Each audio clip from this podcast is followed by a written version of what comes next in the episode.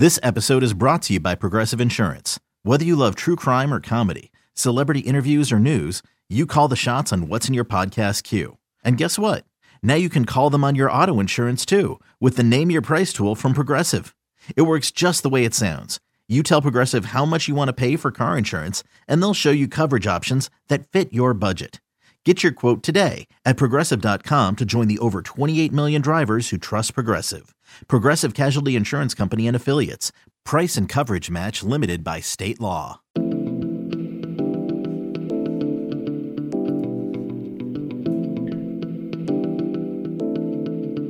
All right, welcome into the Hoist the Colors podcast, our post-game podcast. We are recapping E C U and Georgia State. Wish I could be bringing you guys better news, but it was another really tough game for East Carolina in Atlanta, Georgia. Really a, a result that I don't think a lot of people saw coming. No matter how you viewed this game, I think most people that know college football and realize that Georgia State has built a nice program over these last few years thought it would be a close, competitive game that really could go either way, especially with E C U's recent struggles. Well, E C U gets throttled in the first half in virtually every phase of the game. Uh, they do mount a comeback late thanks to some special teams play and some solid defense in the second half. But overall, a disappointing forty-nine twenty-nine victory, and we're going to recap it all for you right here on the Hoist the Colors post-game podcast. I'm Steven Igo, the host of the show, the publisher of Hoist the Colors. Probably will not be joined by a guest in the next little bit, but looking forward to breaking this thing down as we're going to answer all your questions on the Hoist the Colors message boards. Understandably, we've got a lot of them, and quite frankly, I get it. You know, this is a, a frustrating game. If you're an E C U fan, how can it not be? I think most people thought going into the season that this was one of the more winnable games on the schedule. It was the only non-conference game on the schedule as things stand right now, because the Marshall game, of course, is looking at being rescheduled down the line, but there's no guarantee. And given E C U's struggles in the American Athletic Conference, you thought, well, heading into the year, this was the game you had to find a way to win if you want to have, you know, a four or five win season in a nine game schedule. Now, if you lose this game, as E C U did today, it just becomes a, a much, much harder slate in the days to come. And we'll talk about, you know, what's ahead for E C U, South Florida, and Navy in the weeks to come, but we got a lot to recap here. And man, just so many thoughts coming out of this game. There, there's really a lot to digest. I tried to take my time before jumping on the podcast because I try not to be too reactionary with this stuff. Uh, E C U, of course, you know, I'm I'm an alum of E C U, but I try to look at this as non-biased as possible as a media member, as a professional uh, writer, and so I try to look at both sides of it. And still very hard, you know, for, for E C U supporters to take this game because this is a Georgia State program that Sean Elliott has done a hell of a job with. Uh, don't get me wrong, but this is a Georgia State program that just started playing football well after the year two thousand. We're talking about an East Carolina program that, sh- you know, historically, obviously not the strongest program in the country, but a very respectable program, a proud program, and to just get outplayed in so many phases is really disheartening if you're an East Carolina person. So I get all the frustration. I understand why people are emotional, while they're calling for people's heads. And uh, we'll try to provide some some breakdown on this podcast as best we can to, uh, you know, not talk you off the ledge too much, of course, so to speak, but uh, just to, to pro- provide some accurate perspective and to provide where East Carolina goes from here. So uh, quick rundown on some notes and on some stats. Uh, some of this is unbelievable just as I try to digest it, but total offensive yards, Georgia State outgains E C U four eighty-five to two ninety-two. They average six point seven yards per play as opposed to three point seven yards per play for East Carolina. So, uh, you know, just a huge discrepancy there. Obviously, Georgia State had a few explosive plays in the running game. They end up churning out two forty-seven yards rushing, five point six yards per attempt. E C U with fifty net yards rushing, one point nine yards per attempt, and really it wasn't even that good. I mean, the stat sheet says that, but thirty-one of those fifty yards came on Tyler Snead's fake punt at the uh, towards the end of the fourth quarter, and then Mason Garcia had a ten-yard run on basically the last play of the game, and so that's forty-one yards. You ran for fifty yards on the other twenty-four attempts Um, and if you deduct that, then obviously that's only nine yards. So nine yards on twenty-four attempts. Uh, not going to get it done. Darius Penix with a tough, tough day. Obviously, heart goes out to him after losing his father uh, last weekend. But he finishes with six carries for one yard. That is zero point two yards per carry. We saw Raji Harris and Keaton Mitchell. Uh, very little involvement. Uh, five total carries between the two for a net gain of one yard. Mason Garcia, of course, with the one carry for ten yards. And, um, you know, Chase Hayden probably had the best few runs of the day. He goes seven for twenty, two point nine yards per carry. But just absolutely nothing at all in the running game. And You you know, you translate that to the other side, or you compare it to the other side, Georgia State, Destin Coates, twenty-three carries for one hundred thirteen yards, averages five yards a carry. Terrence Dixon, three carries, seventy-eight yards, had a, a long of forty-three. Uh, Cornelius Brown, the quarterback, six carries for twenty-six yards. So they finished with two hundred forty-seven on the ground. Uh, Holton Ahlers throws the ball fifty times for E C U, twenty-nine completions for two hundred forty-two yards, but he was picked three times, threw zero touchdowns, and he was sacked four times. Cornelius Brown for Georgia State goes eighteen to twenty-eight, two hundred thirty-eight yards, three touchdowns, two picks, with a long of forty-two. Sam Pinckney, the Georgia State receiver, gave the E C U defense a lot of problems. You know, I was worried about that matchup. He's listed at six three, six four. Tall wide receiver, and we know E C U's D Bs outside of Nolan Johnson at the corner position are really just small. And Ja'Quan McMillan was in decent position a couple of times, but was just outmanned in terms of size. So Ja'Quan did bounce back with a pick in the second half, but he got uh, dunked on, so to speak, a few times by Pinckney. Uh, a positive was good to see Tyler Snead and Blake Proehl get back going. They each finished with eleven catches apiece. Uh, combined, they almost go for two hundred yards as Tyler Snead gets one hundred eleven yards and Blake Proehl gets eighty-three. But uh, still not enough involvement with C J. Johnson. I mean, we're talking about a guy who was projected to be arguably the top receiver, if not the top, one of the top uh, receivers in the American Athletic Conference this year. And he finishes with one catch for zero yards.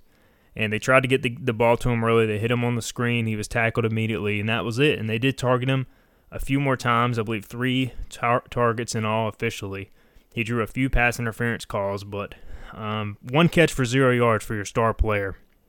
And I know we got a bunch of questions on C J coming from the fans, and, and I will say he doesn't look like himself, but you still, you know, and teams are doubling him. You know, U C F doubled him, Georgia State doubled him, so that has to be a factor, but three catches in two games is just not going to get it done. So that is something to keep an eye on there. Uh, defensively, again, a rough first half for East Carolina. Uh, after the pick six early, early by Warren Saba, uh, props to him for a great read on the blitz. He jumped the route. It was just all downhill from there. I think Georgia State scored four of its next five possessions. They uh, found the end zone for touchdowns to build a twenty-eight seven lead, and really it was over from there. E C U's offense just couldn't do enough to mount a comeback. Uh, Jabbar Wilson, a team-high thirteen tackles, two tackles for loss, a forced fumble, and a pass breakup. I thought he had a solid game. Xavier Smith with eight tackles, uh, including a fumble recovery. He missed some run fits early, but I thought he got better throughout the game. But overall, linebacker play continues to be an issue. Um, Elijah Morris, the true freshman defensive tackle, had a solid day with eight stops. So those are some quick stats for you. And, you know, before I get into my own personal takes for this game, which includes a lot of discussion about the offensive line, which, you know, it's going to be ad nauseum, but I think it is worth hitting on several times. A uh, number of guys were out today. Uh, Deontay Smith on that offensive line at left tackle, uh, which was a huge absence because here's a guy who saw his starting streak come to an end. I think he was closing in on, let's see, upwards of twenty-five consecutive starts or so uh, to lead the team, and he saw that come to an end as he missed the game. Due to medical reasons, he looked like he had concussion-like symptoms at the end of last week. I don't know that for certain, but that's just my speculation. So we'll see how long he's out. Um, but without Deontay and without Noah Henderson at right tackle, we saw just how poor this offensive line is when they don't have really two of their anchors on the offensive line. So uh, we'll get into more of that in a second. Uh, Holton Ahlers and Ja'Quan McMillan both extended their consecutive start streaks to fourteen games. Fernando Fry has also started ten games in a row uh, for the Pirates. And uh, Blake Proehl's eleven catches were a career high. Warren Saba picked off his first career pass, but it was his second career touchdown, as he also recovered last year's punt for six at Old Dominion. Uh, J- Jira Wilson's thirteen tackles were a career high. Jake Verity, with today's performance, moved into second place on E C U's all-time scoring list with his forty-yard field goal at the end of the second quarter. He is only six shy of the school record for points in E C U football history. Uh, some post-game team notes provided by E C U Athletics. With this loss, the Pirates have now dropped seven straight road openers. Their last win was at North Carolina on September twenty-eighth, twenty thirteen, in their road opener, where they won fifty-five to thirty-one. And E C U's defense, despite not forcing a turnover last week against U C F, the Pirates have now forced at least one turnover in twelve of the last thirteen, with three takeaways on the day. And, of course, two special teams touchdowns, one defensive touchdown with the pick six, but just not enough offense. Not enough offense. If you'd have told me going into this game that E C U's offense wouldn't have scored a touchdown, I just simply wouldn't have believed you. I just, I know Georgia State's got a solid defense. I know that they've got some experienced players in the front four, but to not score a touchdown, especially when your defense forces three turnovers, just extremely, extremely disappointing. And unfortunately, I think a lot of that goes back to the offensive line. I just think it is a, it was just a very poor day for E C U's offensive line. There's no way around it. You know, we hit on the four sacks. I don't have the numbers yet, but, I mean, there had to have been at least fifteen to twenty hits on the quarterback. Holton Ahlers was running for his life all day, and, of course, he didn't make the best decisions, which we'll get into in a minute, but just a really tough situation when you can't run block, you can't pass block.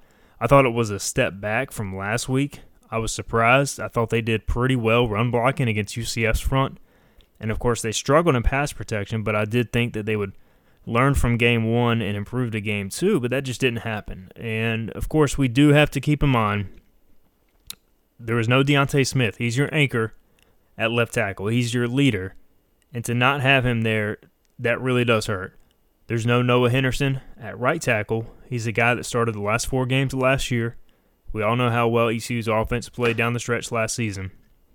So that can't be overlooked, because in their place you're starting Bailey Malavic, who's a two hundred fifty-seven pound offensive tackle, and Nashad Strother, who, you know, has done pretty well at left tackle, but probably is more of a guard in all honesty. He struggled a little bit today with uh, some of the speed Georgia State presented off the edge. So I do think those two guys being out has a massive ripple effect on your offensive line, but overall, I mean, you're looking at, you still got some fifth-year seniors in there. You know, you have Fernando Fry, you have Sean Bailey, you've got Justin Chase, who, yeah, hasn't played a whole lot, but he came from N C State where he was working out. He reported in pretty good shape, even with the quarantine situation.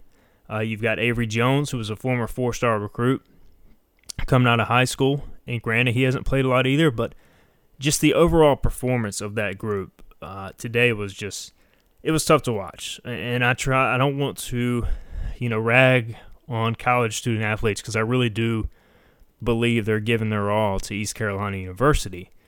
Um, but you just can't win college football games, and you can't operate an offense when you cannot hold up in pass protection, when you cannot get any push, any push, running the football against a Sun Belt team, no matter how experienced they are.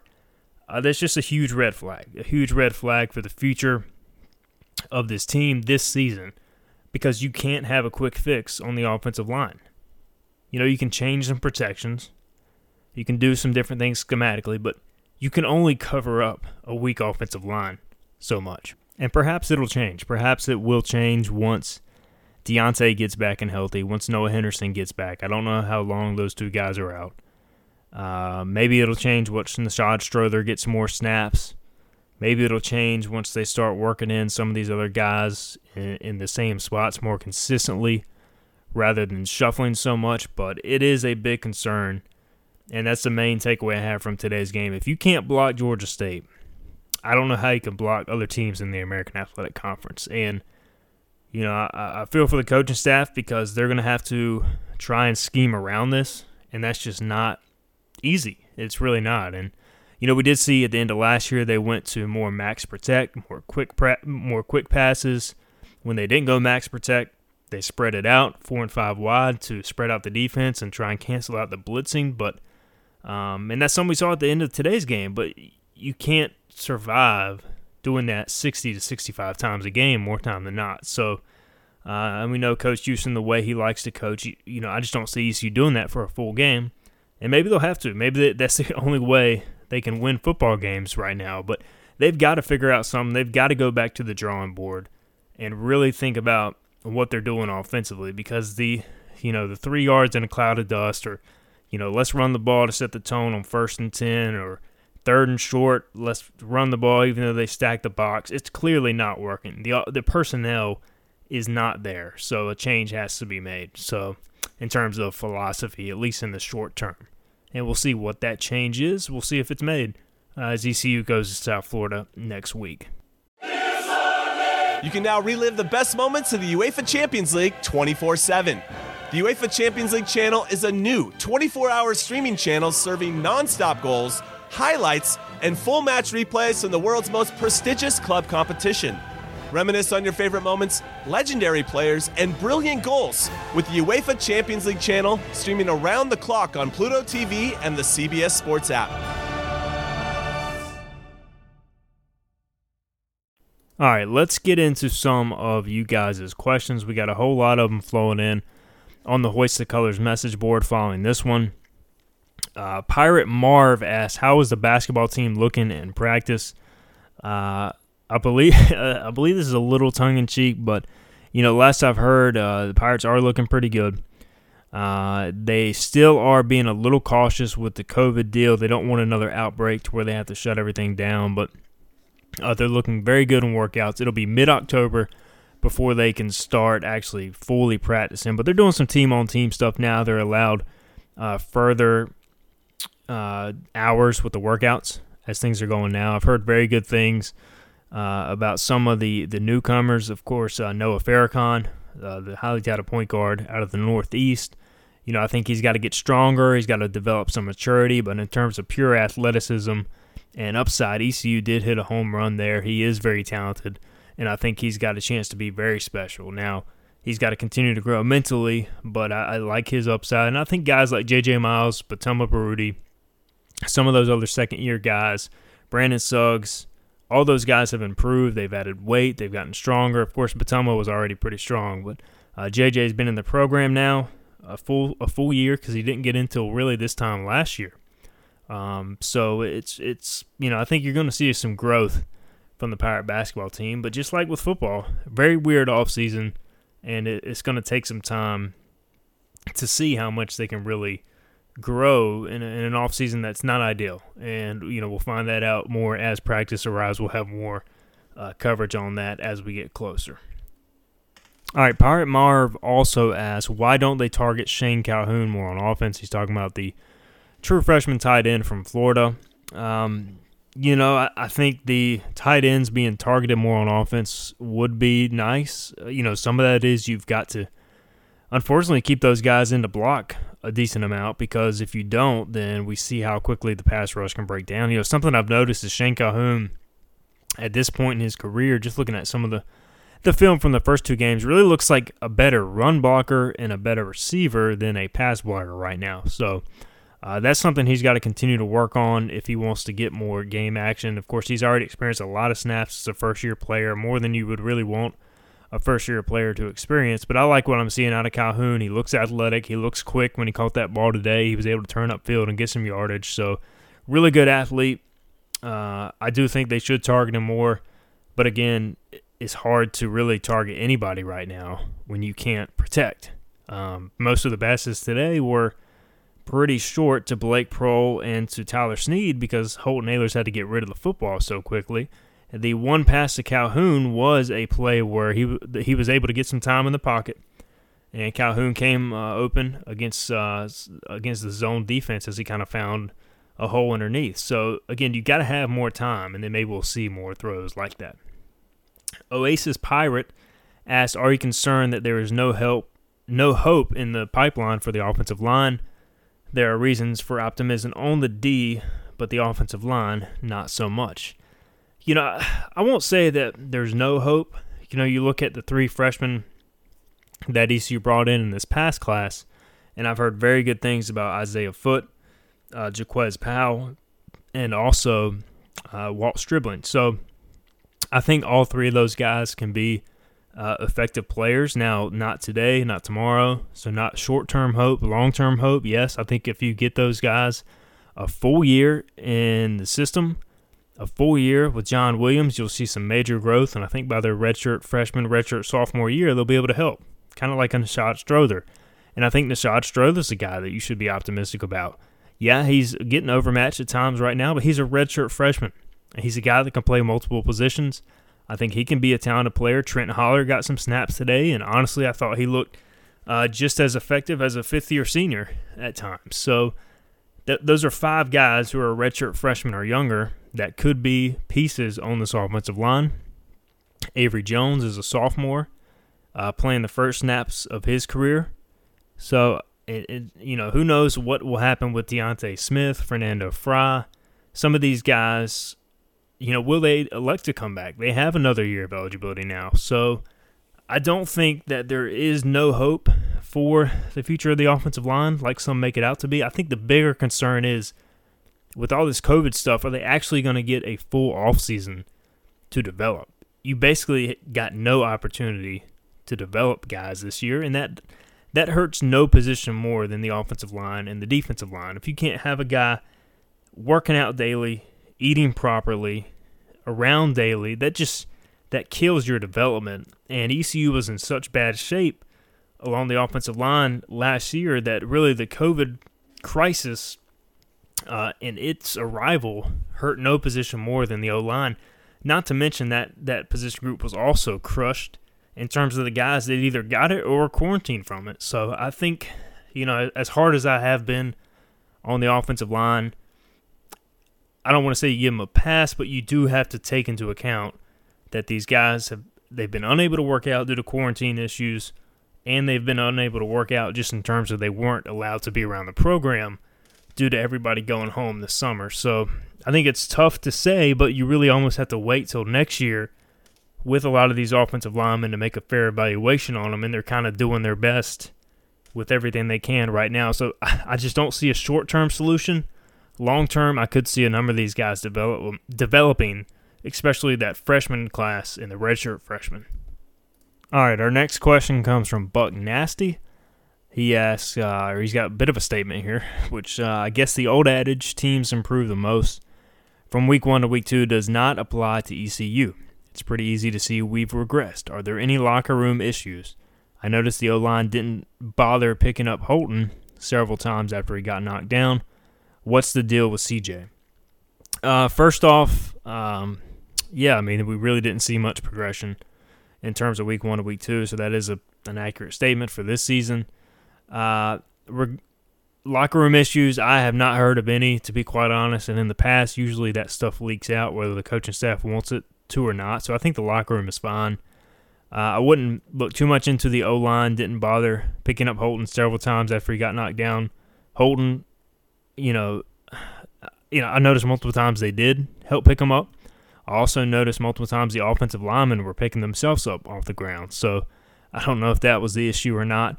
But I wouldn't read too much into that. Um, you know, Holton, you know, as much as people blame him and put the blame on him, et cetera, and criticize him, as natural as that is, as he's a quarterback, he does step up basically after every loss and put the blame square on his shoulders. He says, it starts with me, I have to be better. And I think he said that after today's game as well. And he was very upset and almost – I thought he was was close to breaking down at times because you could tell how much work he's put into this thing, how much E C U means to him, and I honestly just feel terrible for the kid. And certainly there are things he can do as a quarterback better to help the team, but the team can also help him. So I, I just don't see there being any locker room issues there. Uh, as far as the deal with C J, you know, C J, I've said this on the board multiple times, C J Johnson is the most talented kid on the roster. But I don't know if it's entitlement, maturity, or what, but he's got to continue to come along in that aspect of things. There are times that opponents know that he's rattled pretty easily mentally, and that's probably in the scouting report at this point. Uh, they try to talk junk to him. They try to be physical with him, and at times it can take him out of the game. And I think until he's able to get over that mentally, until he's able to stay in a game mentally and mature, I think you're going to continue to see him be inconsistent. As talented as he is, he's got to be inconsistent. And I think he came to camp a little overweight. I mean, he was listed at, what, two hundred thirty-six pounds? And that was after we heard he got down to two twenty going in the spring ball. So you're talking about a guy who came in sluggish, a little overweight for the receiver position.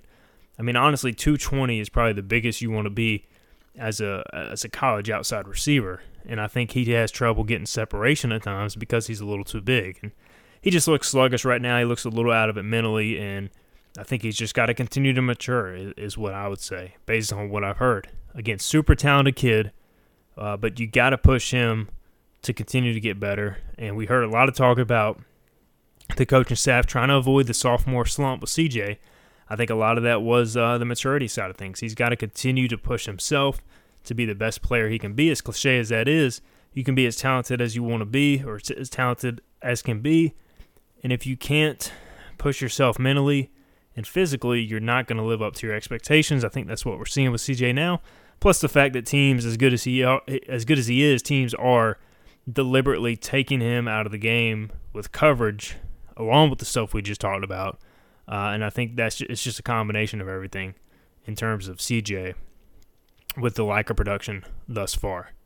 All right, uh, G A one ninety-six Cav asks, what's the mental state of this team? Heck, is it a team?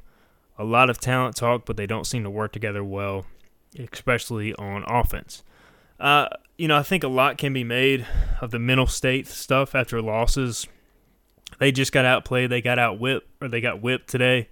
I don't think there's anything wrong with the team getting along together. The locker room stuff I just talked about, I don't think that's an issue.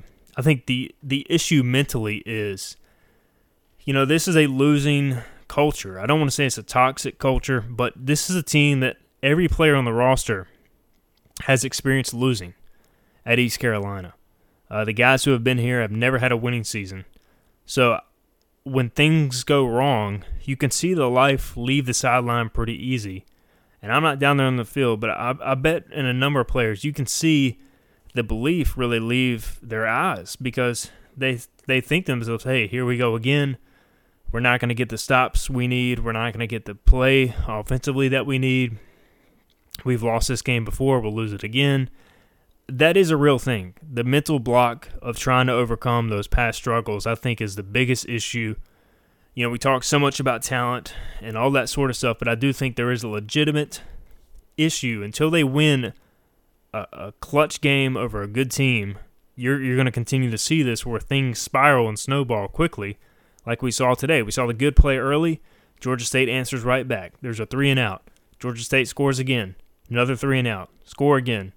Uh, offense fails to do anything. I, I do think the defense got to stop somewhere in there. But again, the game just gets out of hand so quickly in these situations. It, it's it's something they have to overcome. Like Holton Ahlers said after the game, they have to get that losing mindset out of them, and until then I think we're going to continue to see these issues and to see these types of games. Pirate Coasty asks, will we win a game since UConn is not playing this year? Well, I think E C U, as much as Jerry Palm wants it to happen, I don't think E C U will go winless. Uh, I think they are too talented offensively at the skill positions to go winless. Now, if they lose to South Florida, I'll be a little concerned, but I think there's enough games on the schedule that are winnable that they'll beat somebody they shouldn't at some point. I just have a hard time believing they'll go oh and nine. I mean, you got South Florida, which still doesn't have a quarterback. I think they played three uh, against Cincinnati today and threw a combined five interceptions. You've also got Tulane at home, I think is a winnable game. Um, and there's a couple others as well, but I tell you what, it doesn't look great. I mean, if you look at the schedule, you got a lot of issues to fix in a short amount of time. So we'll see, but I don't think they go winless. I, I think this this team will figure it out and improve throughout the season, although today was definitely a, a big red flag. Pirate Coastie also asks, do you believe it's time for Mason Garcia to get some snaps? Obviously, the offense needs a spark. Uh, maybe they can put Mason Garcia along the offensive line. I mean, he is only like twenty pounds lighter than a few of the offensive tackles, so um, that would help. But no, seriously, uh, Mason, you know, some snaps, you know, maybe you give him a, a drive or two like we saw today. I think if games continue to get out of hand, it, it, it is something that needs to happen. To me, there's no real sense in Holton staying in there, getting beat up, and, you know, continue to lose confidence. So, uh, look, but if if Holton Ahlers, if this offensive line doesn't get any better, if they can't protect him, Mason Garcia will not succeed, and the last thing you want to do is put a true freshman out there in a situation he can't succeed in when he's still learning the offense, and he has a terrible experience, and then he loses all his confidence. I mean, so it, it it's not as as cut and dry as it seems. Yes, Mason Garcia would provide a spark. He's a tremendous athlete.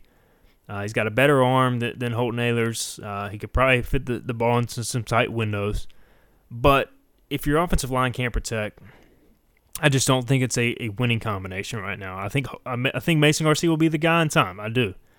But right now, it's just it's not a recipe for success to put him in that situation unless they're really going to dumb down the offense for a true freshman. And maybe if you get Deontay Smith and Noah Henderson back and your offensive tackles can protect a little better and your offensive line starts to gel, and then if Holton's continuing to struggle, then maybe I could see it. But right now, I just don't think it's going to do anybody any good to pull Holton Ahlers, an experienced junior, for a true freshman who really at this point doesn't have a huge understanding of the offense and would be really, truly thrown into the fire. So uh, time to, for Mason Garcia to get some snaps, probably not in terms of, hey, let's win the game snaps, but uh, snaps in terms of experience at the end of games. If we keep seeing scores like this, then sure.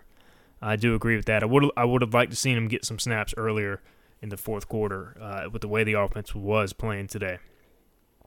Atlanta Pirate asks, any way to add someone that's not in the Greenville R D U bubble that will actually ask Coach Houston legitimate questions about the game plan today and what actually is the offensive strategy is besides trying to put the ball in the end zone and what his plan is going forward.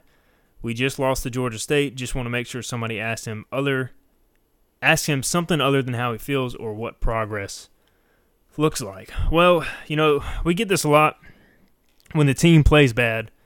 Fans want the media to, quote-unquote, hold the coaches accountable.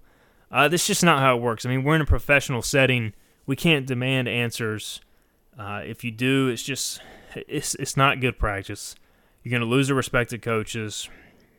I can't hold a gun to Mike Houston's head and demand that he changes the offense based on how they play today. I mean, I asked him multiple questions about how the offensive line performed today. Uh, the... The offensive struggles as a whole, uh, just some, and I asked Holton, you know, what went wrong, et cetera. I mean, there's certain ways to carry yourself and ask questions if you're a professional reporter. Uh, if you want to be a jackass and ask stupid questions, and you want to get that reputation to where all the coaches hate you, then good luck trying to get any information. That's just not the way to go about it. Um, Coach Houston's pretty straightforward. He's pretty frank. If a position unit plays bad, you know, he'll talk about it. Um, So I just don't see it. I don't, I don't think it's necessary. I mean, to me, the way I ask Coach Houston a question or the way another reporter asks Coach Houston a question is not going to affect the outcome of anything. Um, you know, maybe it gives somebody a cool soundbite, et cetera. But to me, it all comes down to it's how you play on the field. That, that's the only thing people remember. Once the ball is kicked off, how does it look on the field? At the end of the day, talk is pretty cheap. The sound bites are cool leading up to the game, but then it comes down to how do you perform, uh, et cetera, et cetera. So I think that stuff is kind of overblown. Uh, but again, I'm a reporter. That's how I see it as a fan. I get the frustration. I feel the same way when the Denver Broncos lose close games or, or play like that. I get it. So, uh, but that's just my point of view as a, as a reporter. All right, on to the next question. Uh, E C U set a rip, asked, uh, running backs combined for twenty-two yards on eighteen carries. At what point do you abandon the run, in all caps, with exclamation point? Um, well, we did see E C U basically abandon the run, I think late, late third quarter, like two minutes to go. They went five wide on that one drive. I don't remember the exact time stamp on it, but that's when they effectively abandoned the run, it seemed like, um, although they did still run the ball on fourth and short on that one series. So, uh, I don't. I, that may have been before that. I don't know. To get honestly, I tried to forget the second half. I tried to forget this game as, as quickly as possible. But uh, I think, you know, to answer your question honestly and candidly, I mean, to me, I would have abandoned the run pretty early in the first half. I mean, I know that you have to keep ba- try to stay balanced, et cetera. But to me, it was clear that the running game, especially with Penix up the middle, was not working. Uh, they wanted to establish some sort of physicality, and Georgia State had an answer for it. Even when they weren't loading the box, there was very little push, maybe two to three yards max. Uh, and when they did try Chase Hayden, I thought they got a little bit of a spark, and I would have liked to have seen maybe a little bit more Keaton Mitchell on the edges, because it seemed like Georgia State was really doing a good job between the tackles, doing whatever they wanted defensively. Uh, but, you know, the, the most disappointing thing for me, and this kind of goes away from your questions, but They they tried, you know, really the running game, the little outside screens are an extension of the running game. And I say, you know, they should have done more perimeter running, but they couldn't even block that. I mean, that was one of the more disturbing things I saw from this game is they tried those little outside sweeps or screen passes to receivers or running backs, and, man, they just could not hold up at the point of contact on those outside blocks or outside runs or, or long screens, and And those were gone for no gain or lost yardage or one or two yards. And then you look at Georgia State, which was doing the same exact thing schematically against E C U, and they were blocking it up and getting eight, you know, eight to ten yards of play. And that just kind of shows the physicality difference, uh, the talent difference on the edges right now, the size differential. So that was very discouraging to see. Uh, but at what point do you abandon the run? I do think, you know, going five wide a little earlier would have made a difference, or just spreading out and trying to find more passing lanes for Holton so he could do less thinking. And, you, you know, when you get a blitz against four and five wide, it's easier to get the ball out quicker because there are more passing lanes, more options, and usually you got less guys covering them, and it's harder to blitz that way. But then again, you're leaving your offensive line out to dry, and if you drop back sixty times a game and five wide, well, your quarterback, with the way offensive, uh, with the way E C U's offensive line is blocking, you're probably not going to last too long as E C U's quarterback. So, I mean, there's pros and cons to everything. Uh, you know, I'm not a coach, but obviously the E C U coaches have to figure something out. Uh, Blue Water Pirate asks, when do we start re- remodeling the Southside Tower skyboxes into pre- premium student housing? Uh, good tongue-in-cheek question, but uh, obviously need to start winning some football games to get some people there, and it would help if E C U could get fans in the stadium at all. Well, more than thirty-five hundred. Uh, we'll continue to keep an eye on that as, you know, state officials make decisions that are out of our control. E C U Pirate nineteen eighty-eight asked if the O-line widen their splits, similar to what Mike Leach is doing at Mississippi State, would that help the pass blocking? Uh, well, the, you know, the, the air raid offensive line blocking technique, I mean, that is such a different, uh, completely different thing that E C U is doing right now, that the last thing I would recommend is changing the O-line scheme yet again. And uh, really, E C U has not recruited for that style of play. I, I really don't know what Scotty Montgomery recruited for, looking back at it. I mean, some of these things just make no sense in terms of some of the, the guys and development that they did over the years. But, you know, I do think Shank's the right guy. I think it's important to remember this is the first year E C U's offensive line has had the same position coach in multiple years. And it's just been a revolving door. I think you need consistency there for three to four-year period before you can really make a fair evaluation of the offensive line. Uh, Straw three sixty-nine, speaking of the offensive line, asks, is Noah Henderson being out and not having Cortez Heron being kicked off that big of an issue? Uh, I say yes. E C U's offensive tackle depth was a major concern of mine coming into the year. You lose Noah Henderson, who's your biggest offensive tackle. You lose Deontay Smith, who's your most experienced and talented offensive tackle. And then you lose Cortez Heron, who was a three-year starter at guard. And I think with all three of those guys out, you have significant downgrades right now along the offensive line. I think we're seeing that. Uh, Pirate for sure asks, why did they wait so long before opening up the offense at the end of the third quarter? Nothing really was working offensively until the change.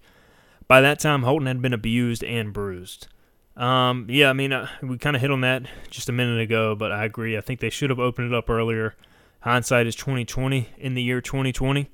Um, but again, if you go five wide, you know, Georgia State was starting to pick up on some tendencies after a while, but that, and they were getting to the quarterback after a few series of five five wide and opening it up, but it's it's tough. It, you know, they're just in such a tough position when you don't have uh, an offensive front that's consistent right now uh, for all the reasons we've just mentioned. And speaking of the offensive line, we have another question from Purple Hook. What do you do to salvage the season when your O-line is arguably the worst in D one football? What schematically do you do? I'll tell you what, something I would like to see more of in the run game is uh, Holton Ahlers running the football more. I mean, we've talked about the struggles of the offensive line. We've talked about the struggles of Holton Ahlers getting beat beat up in the passing game. I mean, he's getting more beat up as a passer right now than he would be as a runner uh, because they're they're just allowing so much pressure.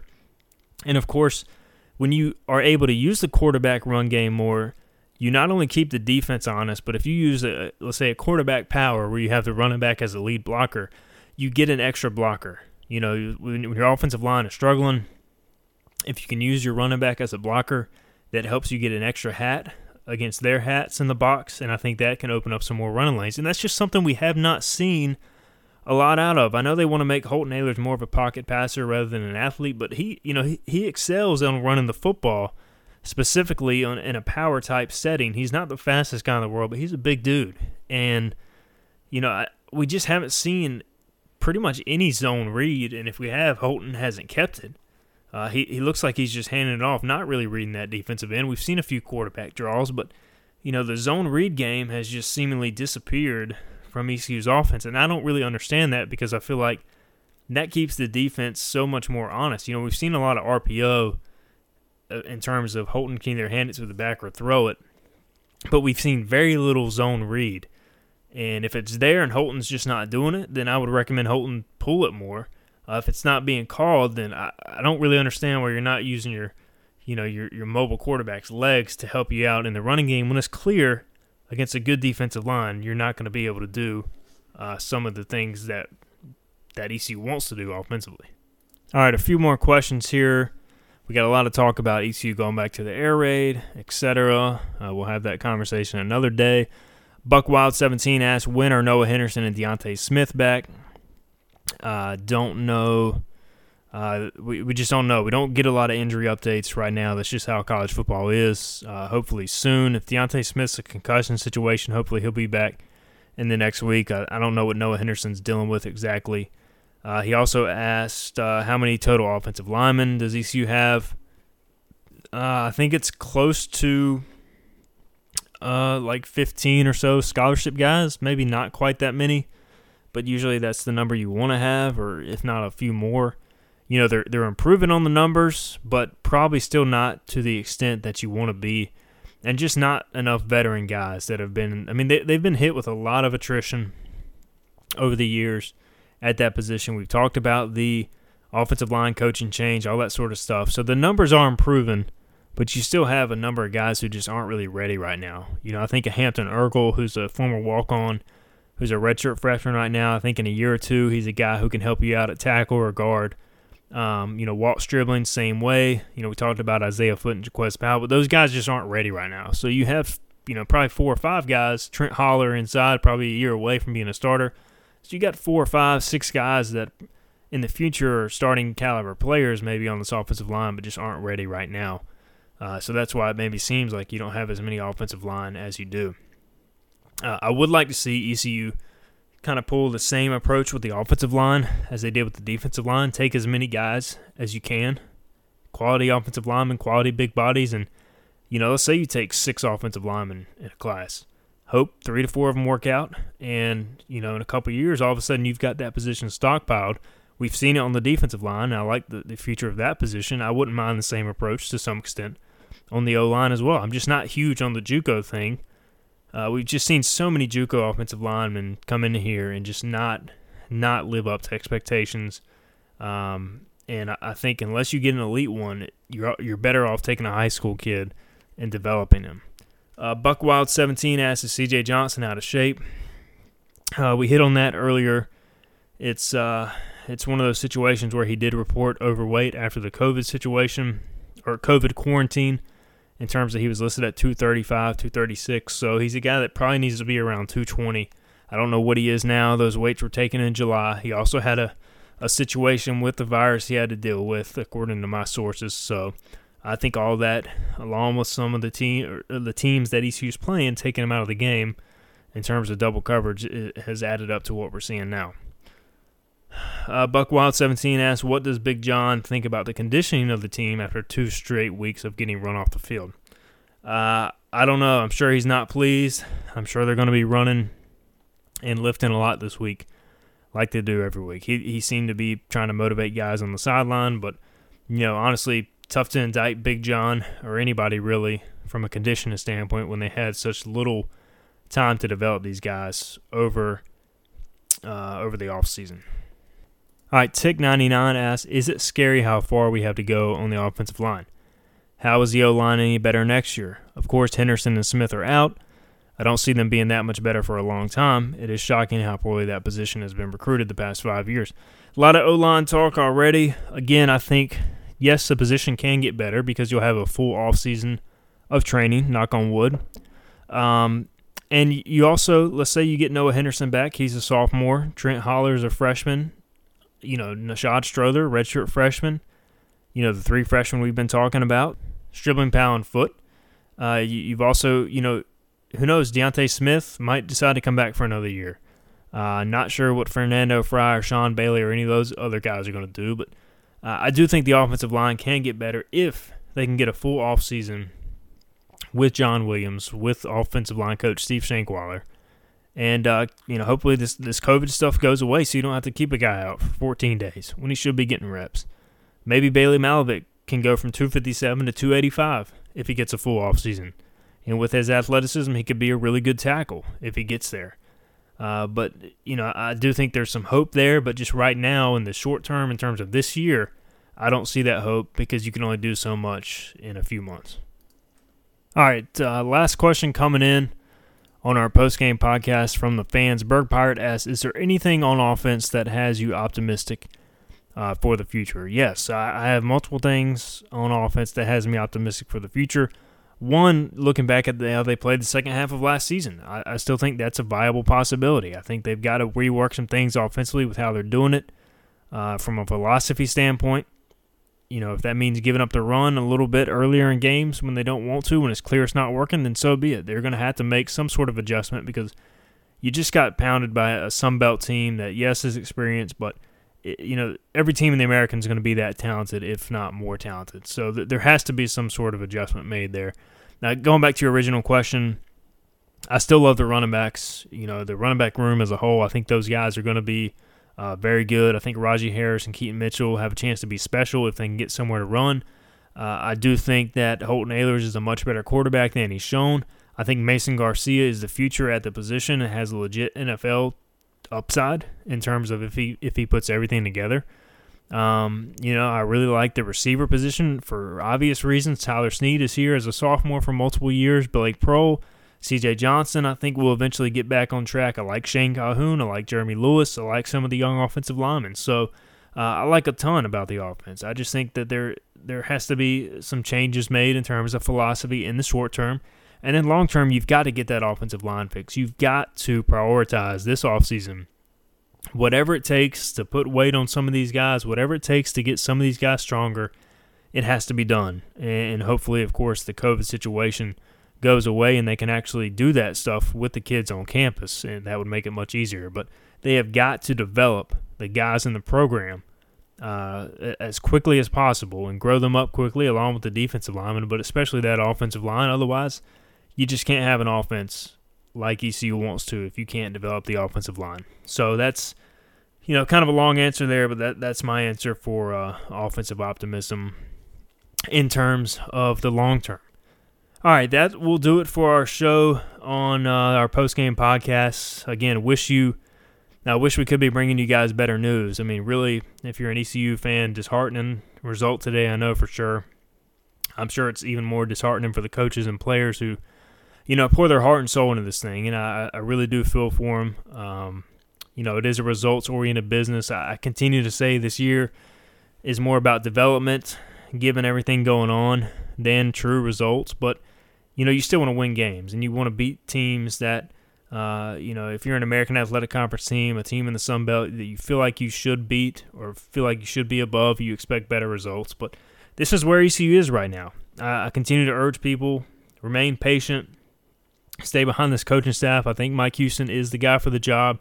I think he's got the right staff in place. I do think they need to make some adjustments, some necessary changes. But uh, overall, uh, you know, th- this is still an extremely young football team. I saw some some bright spots defensively today in the second half. Uh, it was cool to see some special team scores as well. So, you know, maybe if they can get the offense fixed similar to the second half of last season, maybe they can turn this season around. There's still time. Yes, I get it. Maybe I'm being a an optimistic person, but Uh, you know, this staff has shown the willingness to make adjustments before. I saw some talk that maybe they won't make any adjustments, but they made them last year, and I expect them to make it. And we saw Mike Houston make a defensive coordinator change after year one. So, I mean, it's not like this this coaching staff is, is not going to change things when they're not working. So, I expect adjustments to come starting as soon as next week. South Florida, uh, on paper, is a winnable game. Uh, of course, E C U has to play a lot better to have a shot. If they play like they did today, they will not win the football game, no matter how bad South Florida is. Uh, they lost today to Cincinnati. They continue to struggle offensively, so that could be a game offensively where the first team to twenty wins, uh, unless there were some major improvements made on the offensive side of the ball for both teams. Uh, but that'll do it for our podcast. Hope you guys enjoyed the ride. Wish we could have been discussing a win. I really do, and hopefully we can do that soon. Otherwise, Uh, we'll continue to answer your questions, as always, on Hoist the Colors. We'll have a ton of content leading up to the South Florida game. Who knows? We might even have another podcast between now and our U S F game preview. But uh, looking forward to the week ahead and bringing you another solid week of E C U football coverage and recruiting coverage on Hoist the Colors. Thanks for listening. I'm Steven Igo. We'll see you next time.